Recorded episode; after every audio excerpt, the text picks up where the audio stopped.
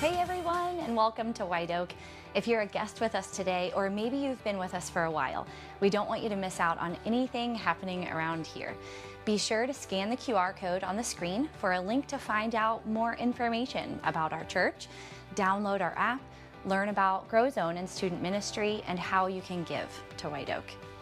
You can also scan at the hub and fill out our online connection card to let us know you were here. Also, if you would like to learn more about White Oak's mission and vision, have an opportunity to meet some of our pastoral staff, and find out what it means to be a White Oak partner, join us for Discover White Oak. This event is held several times a year with lunch provided and is a great chance to meet new friends and hear all about what White Oak has to offer. Once again, thanks for joining us today. To White Oak. Let's stand together and sing. Come on, church. Let's do it.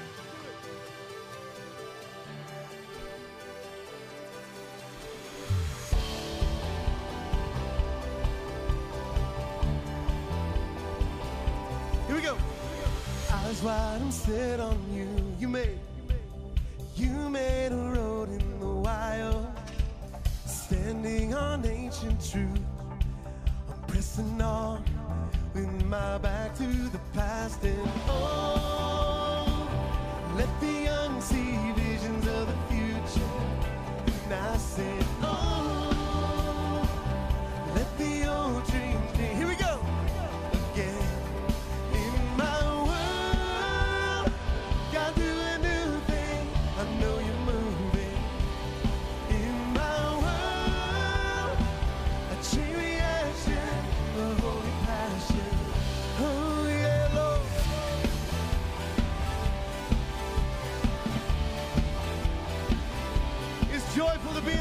in the Lord this morning. Let's sing hard, sing.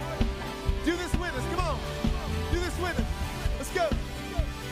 Heart in stride with you. Bursting like heaven in motion. Jesus, you make me new. I'm pressing on with my back to the past.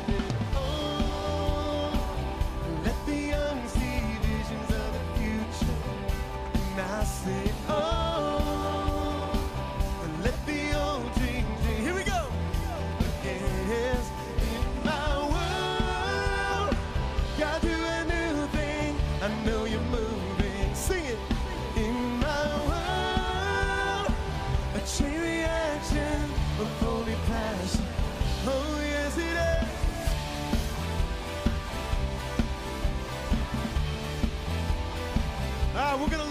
lives behind. Let's sing this out. The old life is gone. Come on.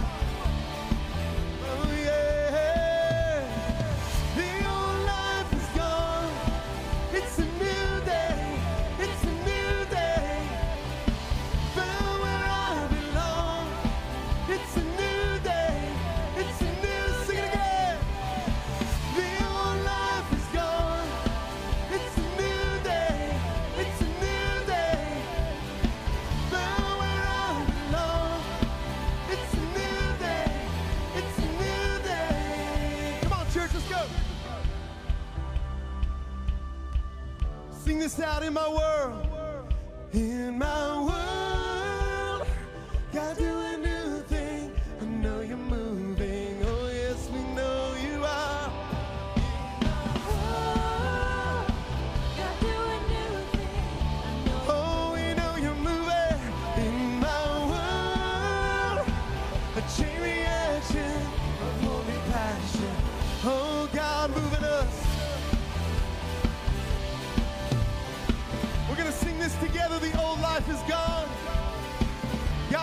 You're here. Change us, transform us.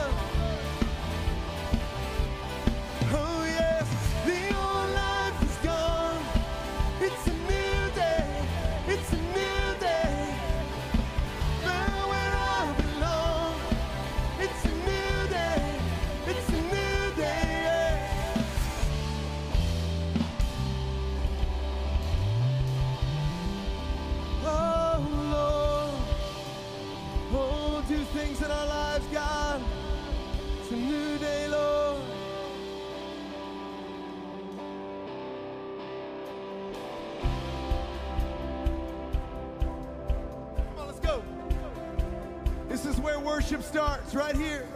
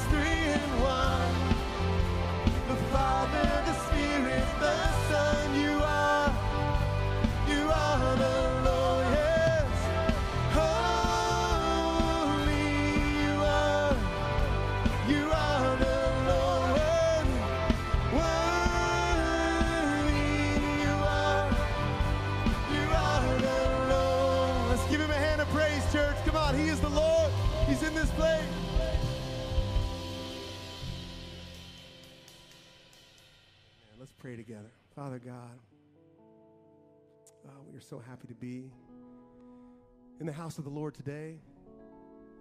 And uh, God, we want to we want to put you in your proper place because many times we spend our lives uh, puffing ourselves up and we shrink you down, God. And Lord, we want to say that you are worthy of worship. This truly is where worship starts in this place together, lifting our hands in praise. So we thank you so much for the opportunity. We love you. We pray all this in Jesus' powerful and awesome name. Amen.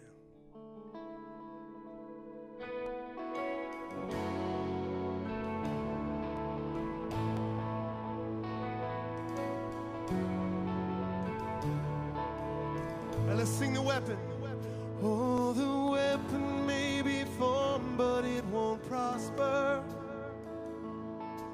When the darkness falls, it won't prevail. For the God I serve knows only how to triumph. Oh, my God will never fail. Sing that with us, my God. Oh, and my God.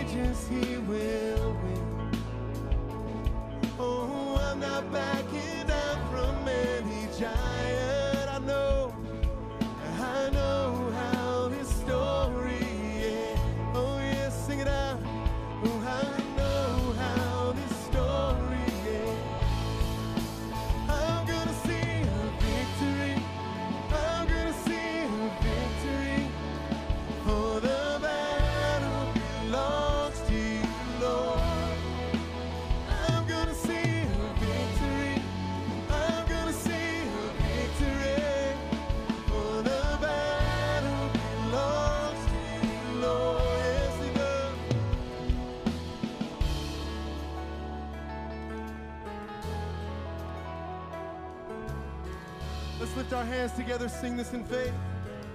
We believe this. You take what the enemy meant for evil, sing it, and you turn it for good. You turn it for good. You take what the enemy meant for evil, and you turn it for good. You turn it for good. Sing it out.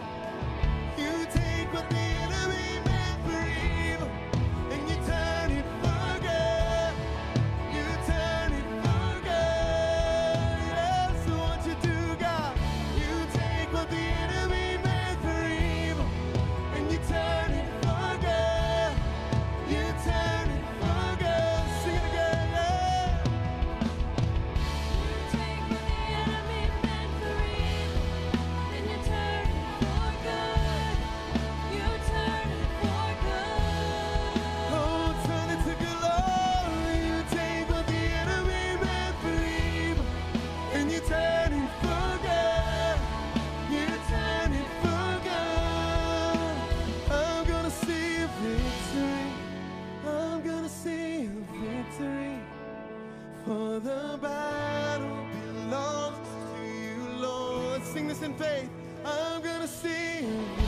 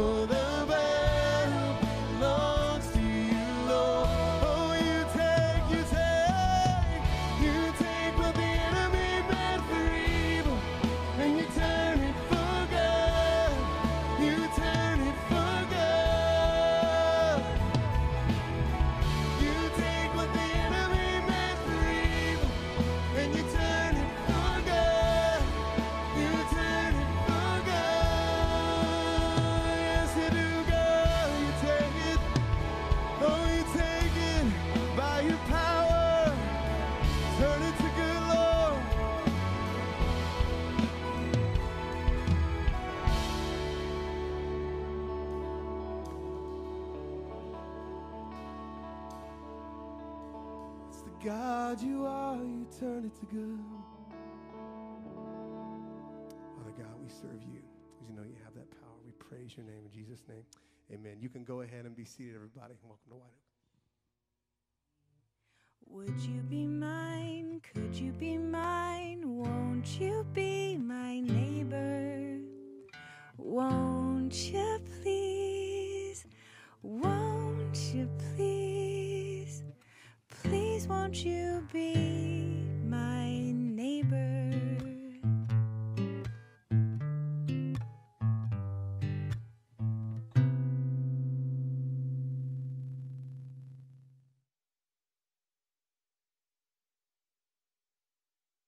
Oak, thanks for being here. We are so glad you're here with this neighbor.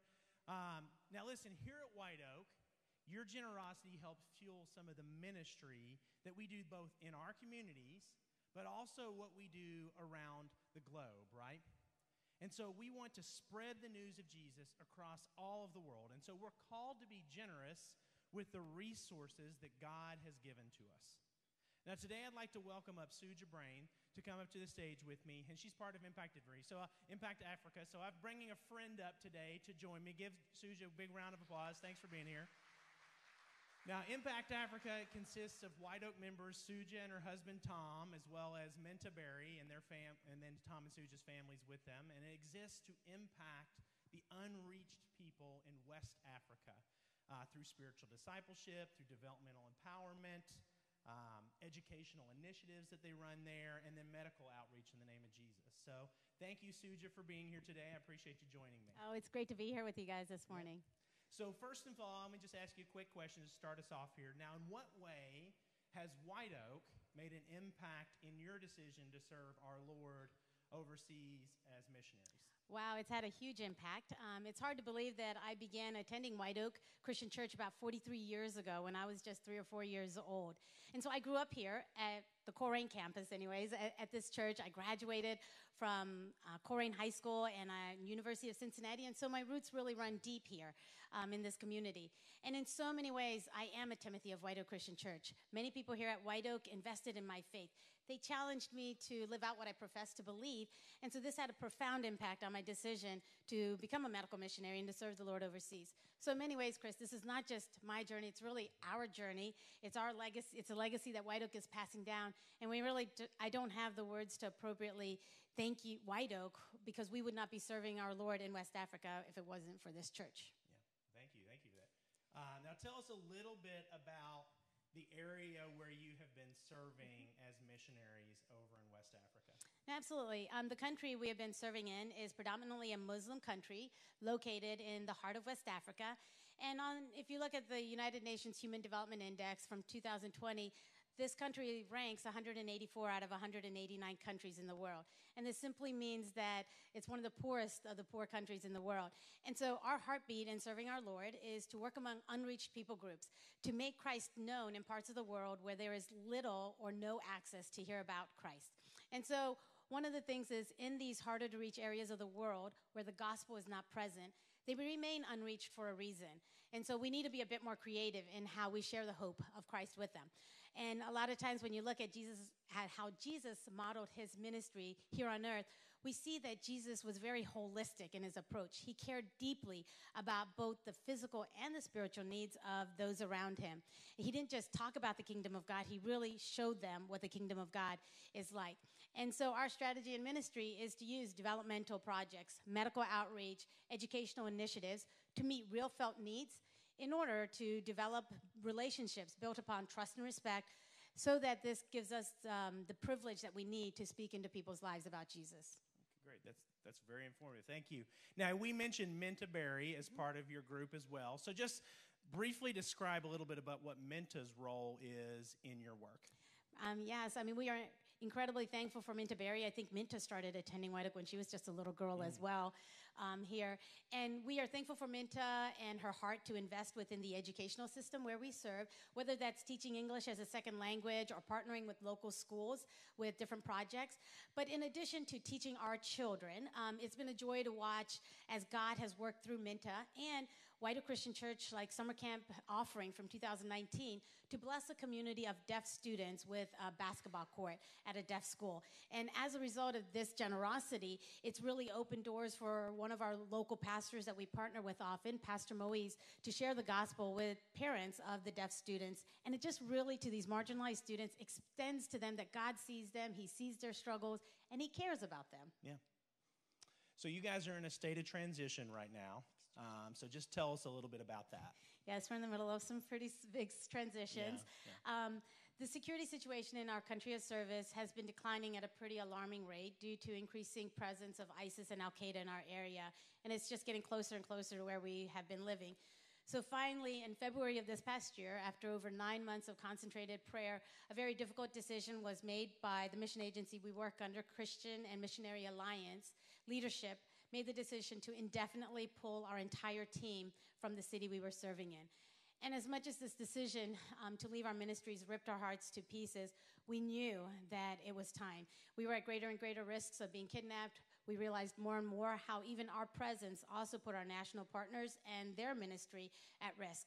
Um, and so, yet during this pain and heartache of preparing to leave, it was incredible to watch as God was ever graciously showing up in powerful ways, reminding us that this is His work and not ours. And kind of like we sang that song, mm. like He who intended something for, you know, for bad, for evil, like we're anxiously praying to see how God is going to mm. bring good out of this. And the thing is, is God is faithful, and He who began a good work is faithful to see it through to completion. We just really ache not being able to still be a part of it. Yeah. So tell us, where is God leading you guys next? Right. So while we can't safely remain where we have been serving, we are making plans to return to West Africa in actually less than 10 days on October 7th to begin a new ministry in the neighboring country of Senegal. And so, like our previous country of service, Senegal is very unreached, as over 95% of the people there are Muslims. However, Senegal is a much safer, safer place to live in. The U.S. Embassy currently has a level four travel advisory for our previous country of service, which just means do not travel. And it's been like that for quite a few years. But Senegal has a level one travel advisory, which is the same as that of traveling um, to places in Europe. When there, um, Tom will begin working alongside a farm project called Beersheba, a farm dedicated to training local people um, in the local people in the community about farming and agricultural development. In addition, he'll have opportunities to have a more regional role throughout West Africa. And while we don't know exactly what medical opportunities I will plug into, two things are certain. The physical and spiritual needs in Senegal are great. We serve a faithful God who has opened up incredible opportunities in the past for us, and we are trusting that He would do the same for us in Senegal as well. Yeah. So, how can White Oak be praying for you and your family and Menta during this Yes, time? but before I share our prayer Yeah, requests, if yeah. I could just say that words really do fail to express the depth of the gratitude that we have for each of you, for White Oak Christian Church, and for all that White Oak does to enable us to make God's glory known in West Africa. And so, on behalf of our family of Mintaberry and the people of West Africa who are deeply blessed by your prayers and your financial generosity, we say Iniche, which means thank you. But a couple, just two prayer requests, if you guys could remember, is an international move and starting a new ministry is a huge undertaking. The logistics are overwhelming.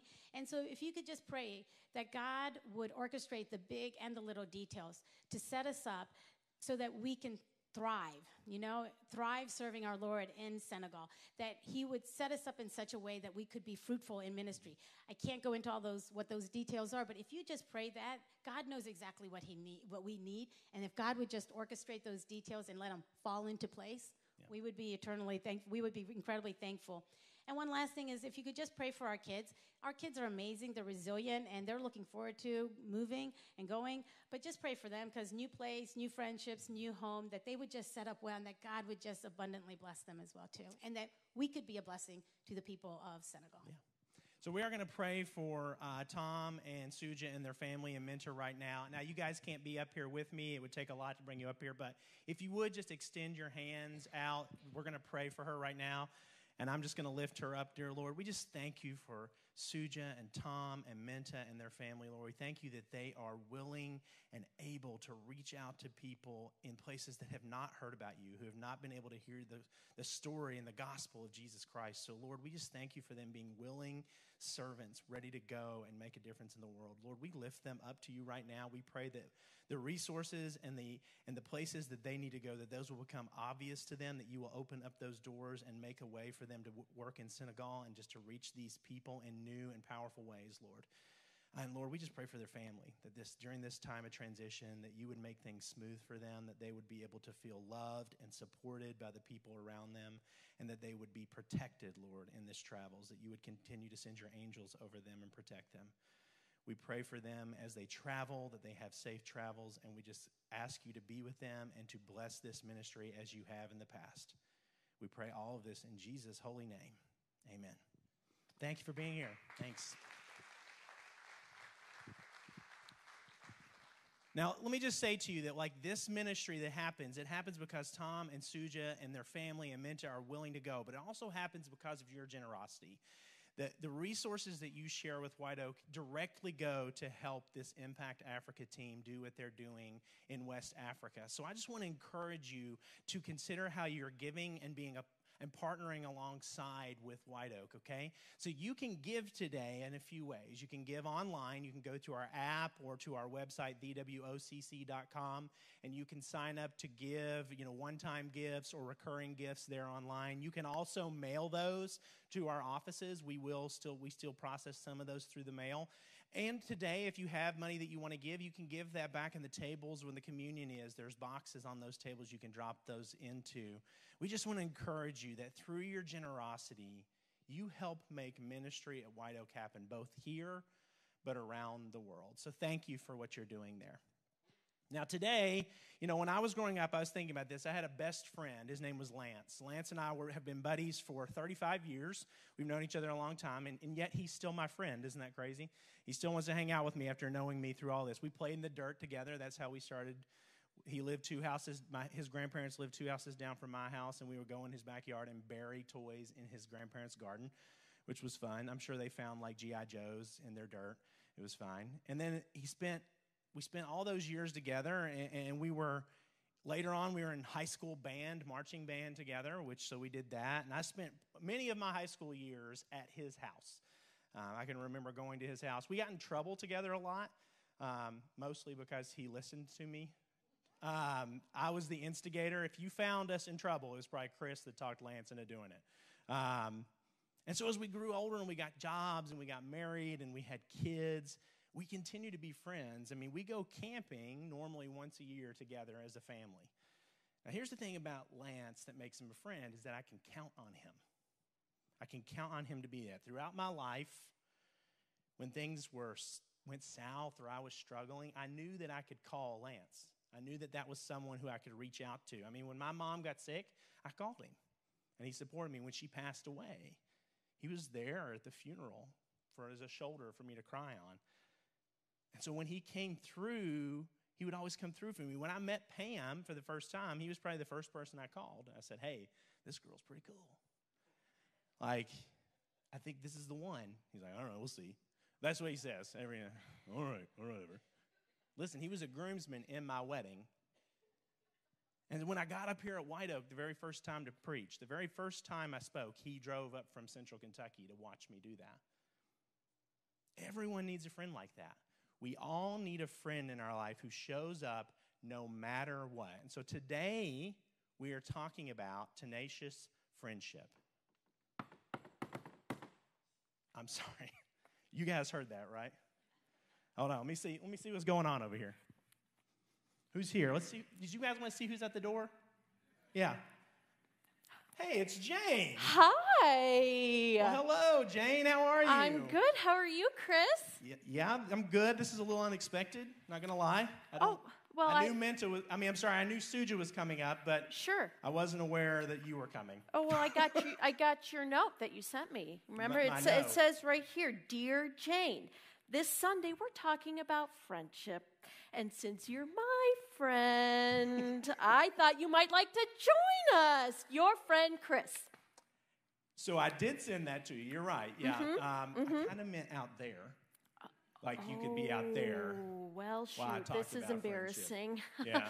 because just ever since you said you were talking about friendships, I've been thinking just a lot about it, okay? Just a lot. You got a lot, lot on my mind. A lot. Okay. Yeah. And, you know, God's just really been challenging me about this, and I feel like I've got something to share this morning. Well, well, how about that? Well, okay. Well, I'll tell you what. Okay. Let's do this. Okay. Since you feel like you've got a lot to share on your heart, I think I'm just going to go sit down and let you do it. Oh, are you How's sure? that Is that, is No, that I'm good. okay? You guys good with that? All right. All right. Well, well- good, good luck, friend. Thank you, Chris. Well, first off, I have a victory I want to share with all of you that I've had. Recently, I got my two boys to sit down and watch my favorite sports film of all time The Mighty Ducks. Do we have any duck fans in the room? Quack Attack? Yes, quack, quack, quack. Quack Attack is back, Jack. The Mighty Ducks. And if you're not familiar with the story, it is the story about hotshot lawyer Gordon Bombay. And he ends up turning into a pee wee hockey coach due to a result of some reckless choices that he has made in his life. And not only does he become this hockey coach, he gets assigned to the worst team in the league. And his reluctant attitude to coach doesn't help things either. All right. And through the encouragement of his friends, old and new, he leads the District 5 hockey team to become the Mighty Ducks. And it all ends in the championship game. And there's this pivotal moment for one of the team players, Charlie Conway. He gets robbed of the final goal that could have been the winning shot. And his team has one last chance with a penalty shot to win the championships. And Coach Bombay says, I think it's time for you, Charlie, to finish what you started. Charlie's having a lot of self doubt in this moment. So Coach Bombay takes him aside, and this scene always brings tears to my eyes. He looks him in the eye and he says, You may make it, you may not. But that doesn't matter, Charlie. What matters is that we're here. Look around you. Whoever thought we'd make it here? One, three, triple deke. Take your best shot. I believe in you, Charlie. Win or lose. And as the audience, you know that Coach Gordon Bombay is speaking from a place of authenticity. Because as you watch the flashbacks that are juxtaposed from his past to his present, you see the inner ghosts that haunt him.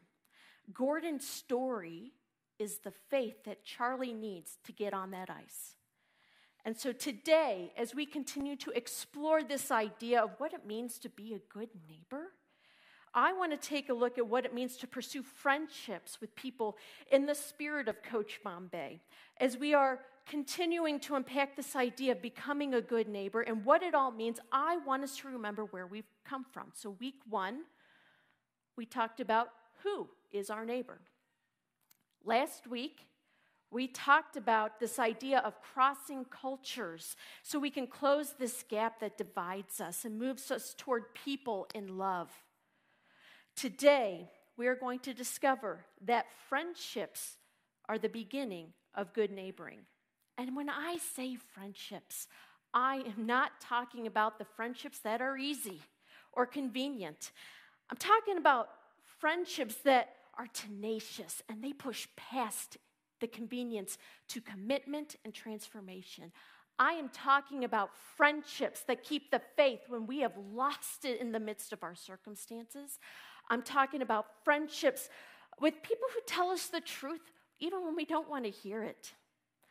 I'm talking about friendships that come alongside us and carry the burdens that weigh us down.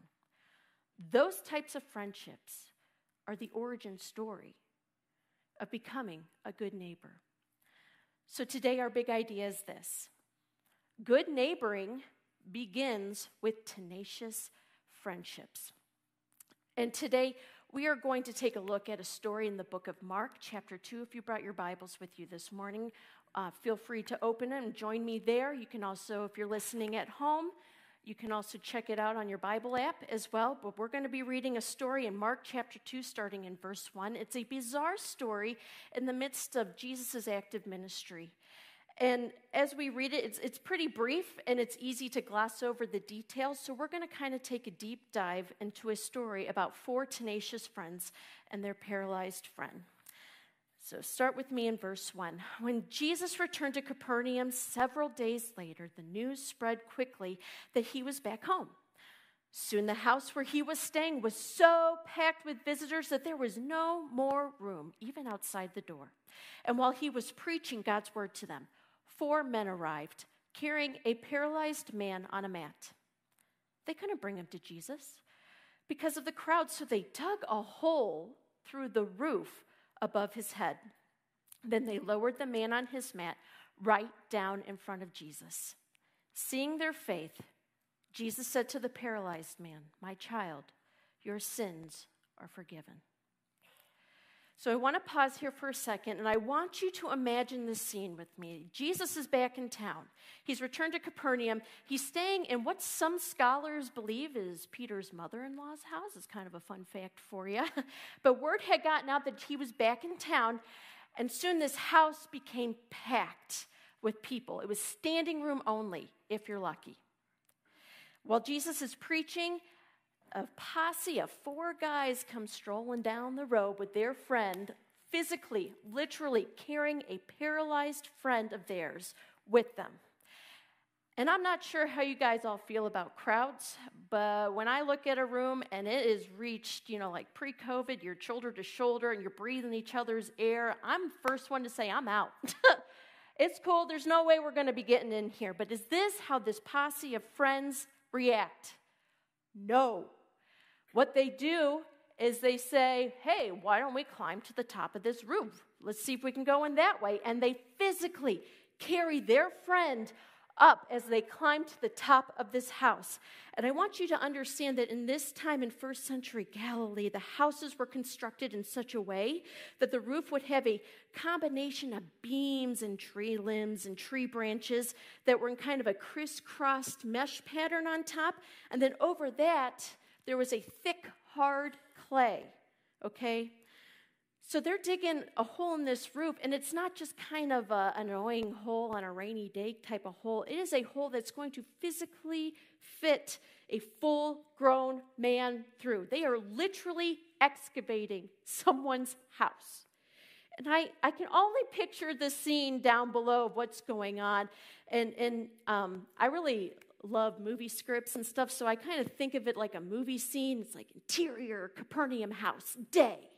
Jesus is teaching to a room full of people when all of a sudden some dust and dirt start caressing the top of his head. Cut to a close up shot of Jesus, kind of looking confused as he's looking above as to what is happening.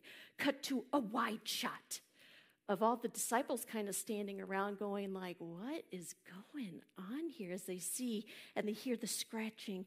Cut to a medium shot of peter comforting his mother-in-law. She's cowering in fear over the excavation that's happening above their heads. And then you cut to a medium shot of the ceiling and you hear the scratching of the roof and the camera pushes in slowly as dramatic music plays. And then a bunch of dirt falls to the ground. Jesus steps out of the way and they see this man being lowered to the ground to meet Jesus. And I can only imagine how wild this story must have been to experience in real life. Won't you be my neighbor to the next level? Am I right? so everyone is looking up in awe and with confusion as this man is being lowered to Jesus' feet, and all eyes had to be on him. But the man was looking at Jesus. And Jesus was looking right back at him.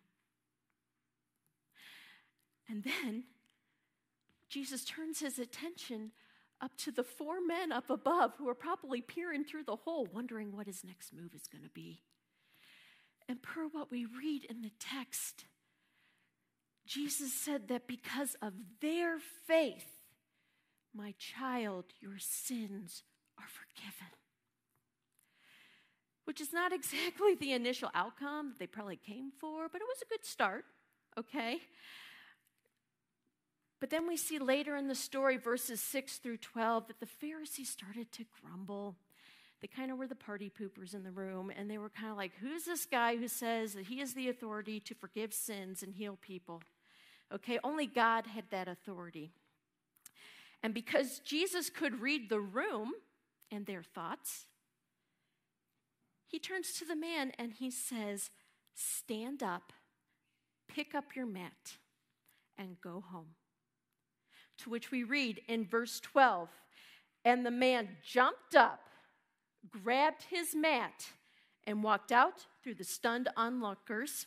And this response has to be my favorite part of the whole story. They were all amazed and they praised God and said, We've never seen anything like this before. That paralytic man walked out of that house that day with new legs and new faith, all because of the faith of his tenacious friends who were so determined to get their friend to the feet of Jesus that they were willing to destroy someone else's house to get him there. Good neighboring begins with tenacious friendship. So, the literal definition of tenacious is persistent in maintaining, adhering to, or seeking something valued or desired. Ergo, tenacious friendships are relationships with people that push past convenience to commitment and transformation. Tenacious friendships are relationships that lead people to Jesus so that they can experience full life. White Oak, I'm really excited to be here with you this morning. This is my first time inside the building of our Ross campus. I am so excited to see how God is going to use this place. This is an outpouring of His glory. But if the people in it aren't willing to pursue people with tenacity, if they aren't willing to allow people space to be vulnerable in their pursuit of Jesus, if they are not willing to step into someone else's story and bear the weight of their burdens, then this beautiful new building will be no better than a pile of rocks on the side of the road. I want to challenge us to be a group that tenaciously pursues people because when we do that, when we pursue people first, we cultivate a culture of goodness that reflects God's glory. So, how do we do this? This morning, I, I want to share a couple ideas with you based on what we just read in our story today. And the first thing is the four friends carried the mat. This mat represented a lot of things to the paralytic man it was his home, it was his identity. It set a boundary to others, saying, Whoa, whoa, you don't want to come too close. I got a lot of baggage here. My life is really hard and inconvenient. Best not to uh, take an interest and get involved. This man also represented a stigma in relation to his physical condition because back then, not only was the fact that he was paralyzed related to his physical health, but it was also seen as related to his spiritual health as well. This mat was seen as a pain point of disconnection. It was a barrier to connection with others. And yet, in this story that we just read, this point of pain was not the hindrance to relationship. The man on the mat didn't say, No, no, don't come too close. And likewise, the four friends said, You know what? That looks hard and inconvenient. I'm not going to get involved. No. That this point of pain, instead of being a barrier to relationship, became the point of connection that created the possibility for a miracle. You know, we all have a mat, every single one of us. We live with a pain point that we actually might see could be a barrier to befriending others because we think that it would just be too much for others to bear. It could be a childhood trauma. It could be a fear you try to hide. It could be an insecurity that you try to mask because you think that by hiding it, it would be easier to connect with people because it would just be too much. Today, I'm asking you, what is your mat? What is the mat that represents your pain point of disconnection? What is the thing that you just don't want to let anybody see because you are afraid that no one will want to connect or befriend you because of it? This, this mat, it could be a hurt, a habit, a hang up you're trying to wrestle to the ground, or it could even be a sin that you may have committed, or a sin that was committed against you. And the thing is about this mat, this pain point of connection, if we're not careful, we can start to get a little comfortable on our mat and use it as an excuse or a tool to keep people at arm's length. Because frankly, it's just more comfortable to stay here. And so we sit on our mat. And, church, I'm going to let you know as part of my story. I grew up in the church. I honestly don't think there was ever a time that we weren't part of a church family. We moved around a lot. Um, at the age of five, I encountered Jesus. At the age of six, I was baptized at our church in Virginia. And church, our family schedule really revolved around our church's schedule. We would go to Sunday morning service, Sunday Bible school, we'd go to Wednesday night youth group, or prayer nights or special events. We were well immersed in church culture. But can I be honest with you this morning when I say that some of the deepest hurts I have experienced have been relationships with people I've made in the church? A big portion of my story, of my pain point, is this search for belonging and a deep seated fear of rejection that I have wrestled with all my life. And it got so bad at one point in high school, I left our church's youth group because the weekly reminder of the pain of rejection and my stagnant faith growth at the time, it was too much to bear, so I left.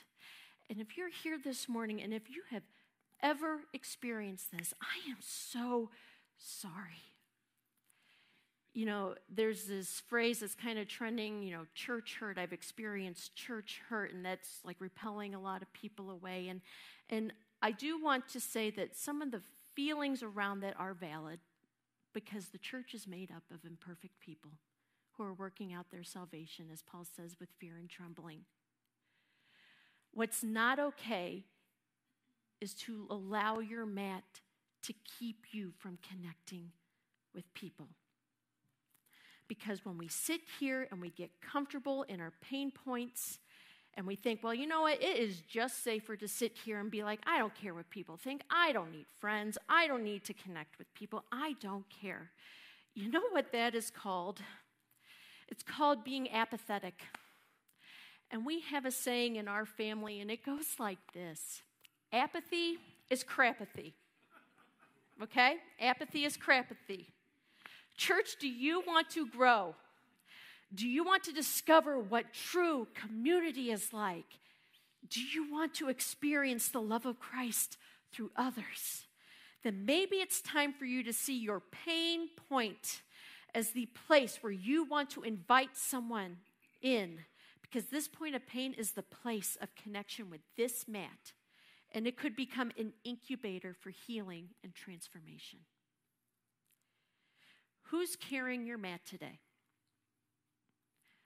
because your miracle might just be on the other side of your vulnerability. Let me flip the question Whose mat are you carrying this morning? Because somebody else's miracle could be on the other side of your being willing to embrace the awkward and the messy and the inconvenient. Which brings me to another point that I want us to notice in our story this morning. When we carry the mat, we change the story. When we carry the mat, we activate new stories. We activate new life. When the paralytic man met Jesus, because of his friend's faith, he walked out of that house with new legs and new faith.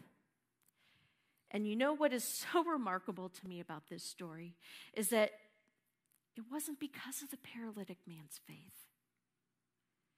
It was because of the faith of his friends, the active faith of the paralytic man's friends that physically brought this man to the feet of Jesus, changed the narrative of his life. We're all walking narratives, you know. We are all written and we are crafted by our Creator God. And what I love is how the power of one person's story can change and transform another's story.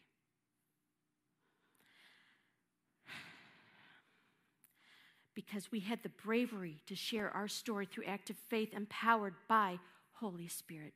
Whose faith is changing your life and whose life is being changed through your faith? Faith is not just this mental exercise. I feel like we get caught up in this, but faith goes beyond our emotional experience. Faith is active, it is tangible, and it is physically manifested when we push past the boundaries of the pages of our Bible and we get to work in the stories being written around us. Pastor Heather Zempel, I love how she puts it. Sometimes I think spiritual maturity might be measured in the calories that we expend on behalf of one another.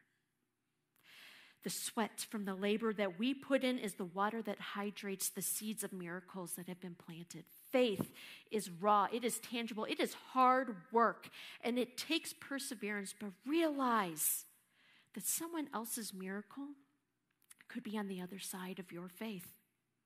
Someone else's miracle could be on the other side of the risk that you're willing to take in the place where you push past inconvenience.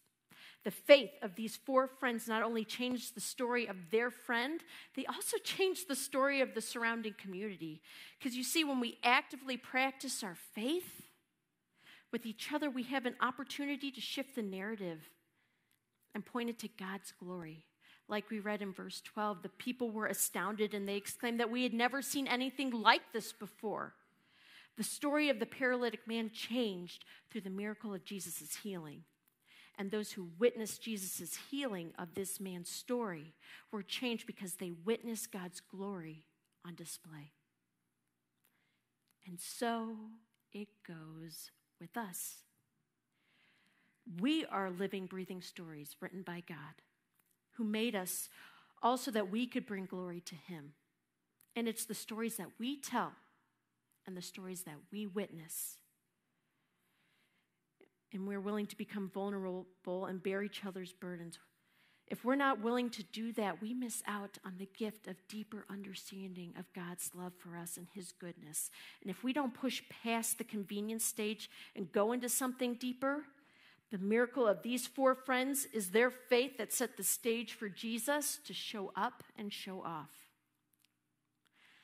About a year ago, I was diagnosed with some bursitis in my left ankle. It was very lovely. Part of my treatment plan was physical therapy and exercises to do at home. And here's what I learned through this whole process of healing our bodies are interconnected. When one thing is affected, it affects the whole. And I really think it illuminated this idea that we are the body of Christ. In Romans 12, in verse 4, it says, For as in one body we have many members, and the members do not all have the same function. So we, though many, are one body in Christ and individually members one of another. The way we function individually affects how we function as a whole. When my ankle and foot became injured, it couldn't function properly. It was causing me to physically walk with a limp, which was super fun. And I needed to invite someone else into my pain to help assist, guide, and encourage me to heal. And here's the thing I think is the hardest thing about friendship is someone has to make the first move. Someone has to go first. Jesus went first, and he is pursuing you tenaciously, fiercely. It is overwhelming how much he loves you. And he wants his body of believers to reflect this love to everyone, to the world. In John 13, it says, So now I'm giving you a new commandment love each other, just as I have loved you. You should love each other. Your love for one another will prove to the world you are my disciples. At one of the uh, lower points of my story, I found myself face down, sobbing at the altar of God. I was tired. I was at the end of my rope. I was tired of feeling this pain of rejection and I just had bottomed out. I couldn't, I didn't know what else to do. So there I was, praying and sobbing. And in the midst of praying, I felt a hand touch my shoulder. And I heard a voice praying over me words of healing, words of encouragement. And then I recognized the voice. Her name was Rachel. And I got to tell you, outside of this moment, Rachel and I were not close friends. I would consider her more an acquaintance, and if I was really being honest, we had a subtle competition going on between ourselves because we didn't see eye to eye on things. And we ended up in some of the same circles every so often, and she was kind of that person where I was like, well, all right, whatever. But here she was praying over me and her faith, she offered her faith to me in this moment because she was prompted by the Holy Spirit to do so. I was a benefactor of the faith of someone else when I had no faith left on my own. For the first time, God revealed to me in a very long time, I was seen and I was known by Him through the faith of Rachel and her obedience to act on his behalf. Someone has to go first. And when it comes to our relationship with Jesus Christ, he went first by dying on the cross on our behalf. In the book of John, chapter 15, Jesus says, This is my commandment, that you love one another as I have loved you. Greater love has no one than this, that someone laid down his life for his friends. You are my friends if you do what I command you. And here's the truth Jesus loved all of us so much that he was willing to take his friendship to the next level death. Jesus is our ultimate example of being willing to pick up his friend's mat and bring him to the feet of his Father. He was willing to do whatever it took to make sure you and I were met with healing and forgiveness. So, if you are here this morning or if you're joining us online and you've just never experienced this healing and this forgiveness that only Jesus can offer, I would love to talk to you after service. You can go ahead and shoot me an email. It's up there, jane.dorman at gmail.com. You could also reach out to your campus pastor, Chris Emmons. We would love to hear your story and how God is working in your life. And I would love to share with you how Jesus is that source of healing for you. White Oak, my prayer is this that we continue to grow in our tenacity, to actively pursue people with compassion, authenticity, and grace.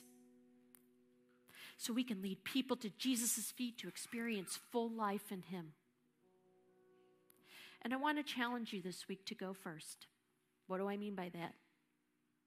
I mean, take some time to pray and ask Jesus who it is He's bringing into your life that He wants you to reach out to. You can invite them out for coffee. We got life groups going on. You can sign up for life group, get connected into community, but you have to go first. Good neighboring begins with tenacious friendships. May we be a community marked by the love of God and love for one another. Let's pray. Holy Father, I just thank you for the people in this room this morning and for those who are joining us online. Father, you are good. And I just ask right now that you would just empower us with your faith so that we can step into each other's story and share our faith with them. Teach us what it means to truly love one another as you have loved us. Empower us to go first. In Jesus' name I pray. Amen.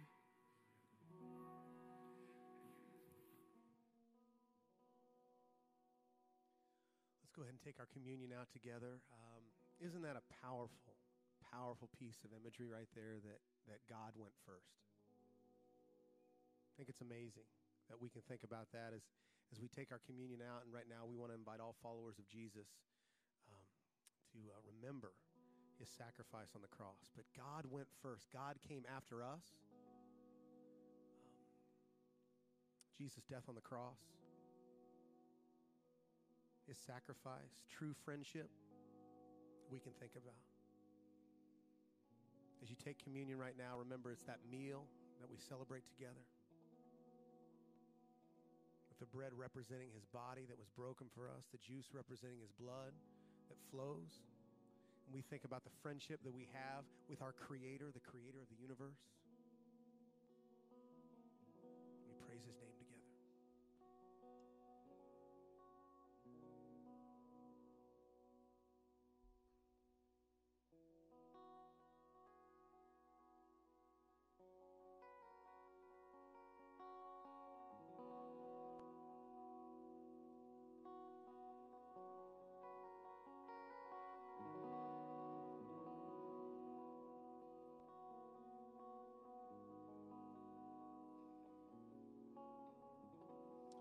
Pray with me?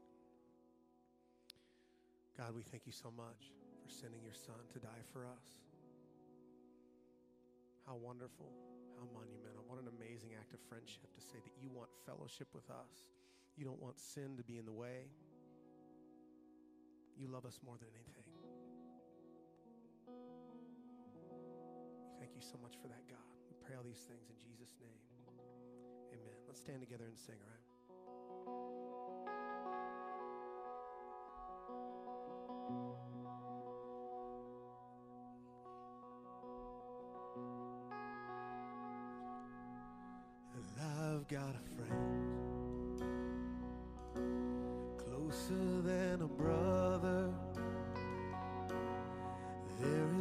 Judgment.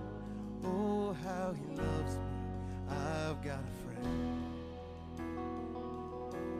and he is my strength. He's my portion with me in the valley, with me in the fire,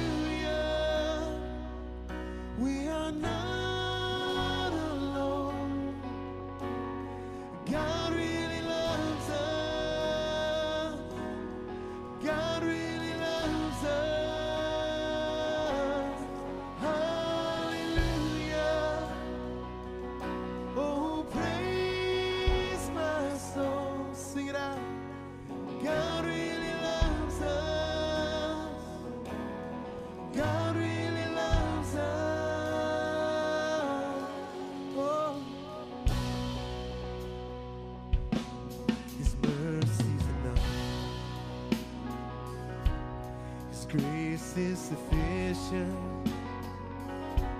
So come if you're needing forgiveness or healing. His mercy's enough. Oh, and this is our hope. The cross it has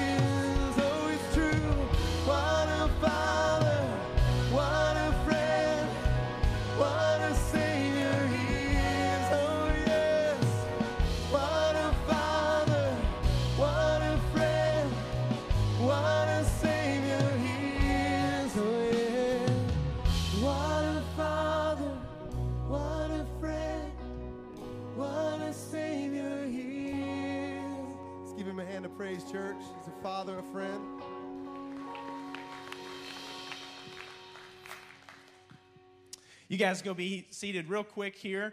Uh, just a few things before you head out this morning. Um, we have Discover White Oak that's going to be happening after our 10:30 service this morning, both here at our Ross campus and at our Colerain campus. So it'll kick off around 11:45 noon. This is an opportunity for you to learn about White Oak, to hear about what we do, our mission, our vision, how we're here to support you and your family. So I'd encourage you, if you're new around here or you're just new even within the last year, come be a part of that. If you miss it today, we're going to be doing these again, coming up again in December. We'll have one. We do these about five times a year. So we would love for you to be a part of that today, but if you can't make it today, look forward into the future for us to be able to connect with you and you can connect, with other people. So we're going to have that today following our service. Something else I want to bring to your attention is October 9th, we will be having a community serve day, a fall give back day that we're doing both at our Colerain campus and our Ross campus here. So uh, you may have gotten one of these sheets when you came in this morning. If you didn't, I would encourage you to pick that up. That's here. Uh, that will be at the doors as you're heading out. But on here, you'll find a bunch of different ways that you can sign up to serve in Ross on October 9th. Now, those of you watching online that may be wanting to do this in Colerain, we do have that available in Colerain as well on October 9th. So you'll be able to sign up online. There's a link there to sign up for our Give Back Day in Colerain as well. So these will be online as well this week. But if you were interested in being part of this, please, we have a table out front that we'll have some people at. We would love to talk to you. Sign up to help us. It's just two weeks from yesterday, so it's coming up real quick. This is a way for us to love our neighbors, guys. This is a way to love our neighbors is to do this through through this Give Back Day. So be a part of that. If you're new around here or you have any questions, stop by the hub. We would love to meet you. We would definitely love to give you a gift as a way of saying thanks for being here. Also, there's a QR code out in the lobby. You might even see it up here on the screen that we've got a QR code. Take a picture of that with your phone. It takes you to a, a website where you can sign up, give us your information and keep in contact with us about things that are happening here at White Oak. It also has a lot of information about our giving, our kids and students ministry. It's got great information about Discover White Oak. Just lots of different things there. So check that out if you've got a chance today. We would love to talk to you if you're new for sure. Uh, guys, we're so glad you're here. T- tenacious friendship, right? I'm going to challenge you today. This is off script. I'm just going to say this is off script. And you're watching online, I want you to hear me. I'm going to challenge you. Put it on Facebook, do whatever social media. Call those friends that have been an impact in your life today. You know, I see these posts all the time about daughter Sunday, whatever. I'm making this an unofficial Friends Day, okay? The friends who have made a difference in your life, tell them, okay? Tell them. Be that person that helps them know that like you've made a difference in my life. Do that today. I challenge you this week. Reach out to your friends. Make that make that impact. It was great to see you guys. Have a great rest of your day. We'll see you next week.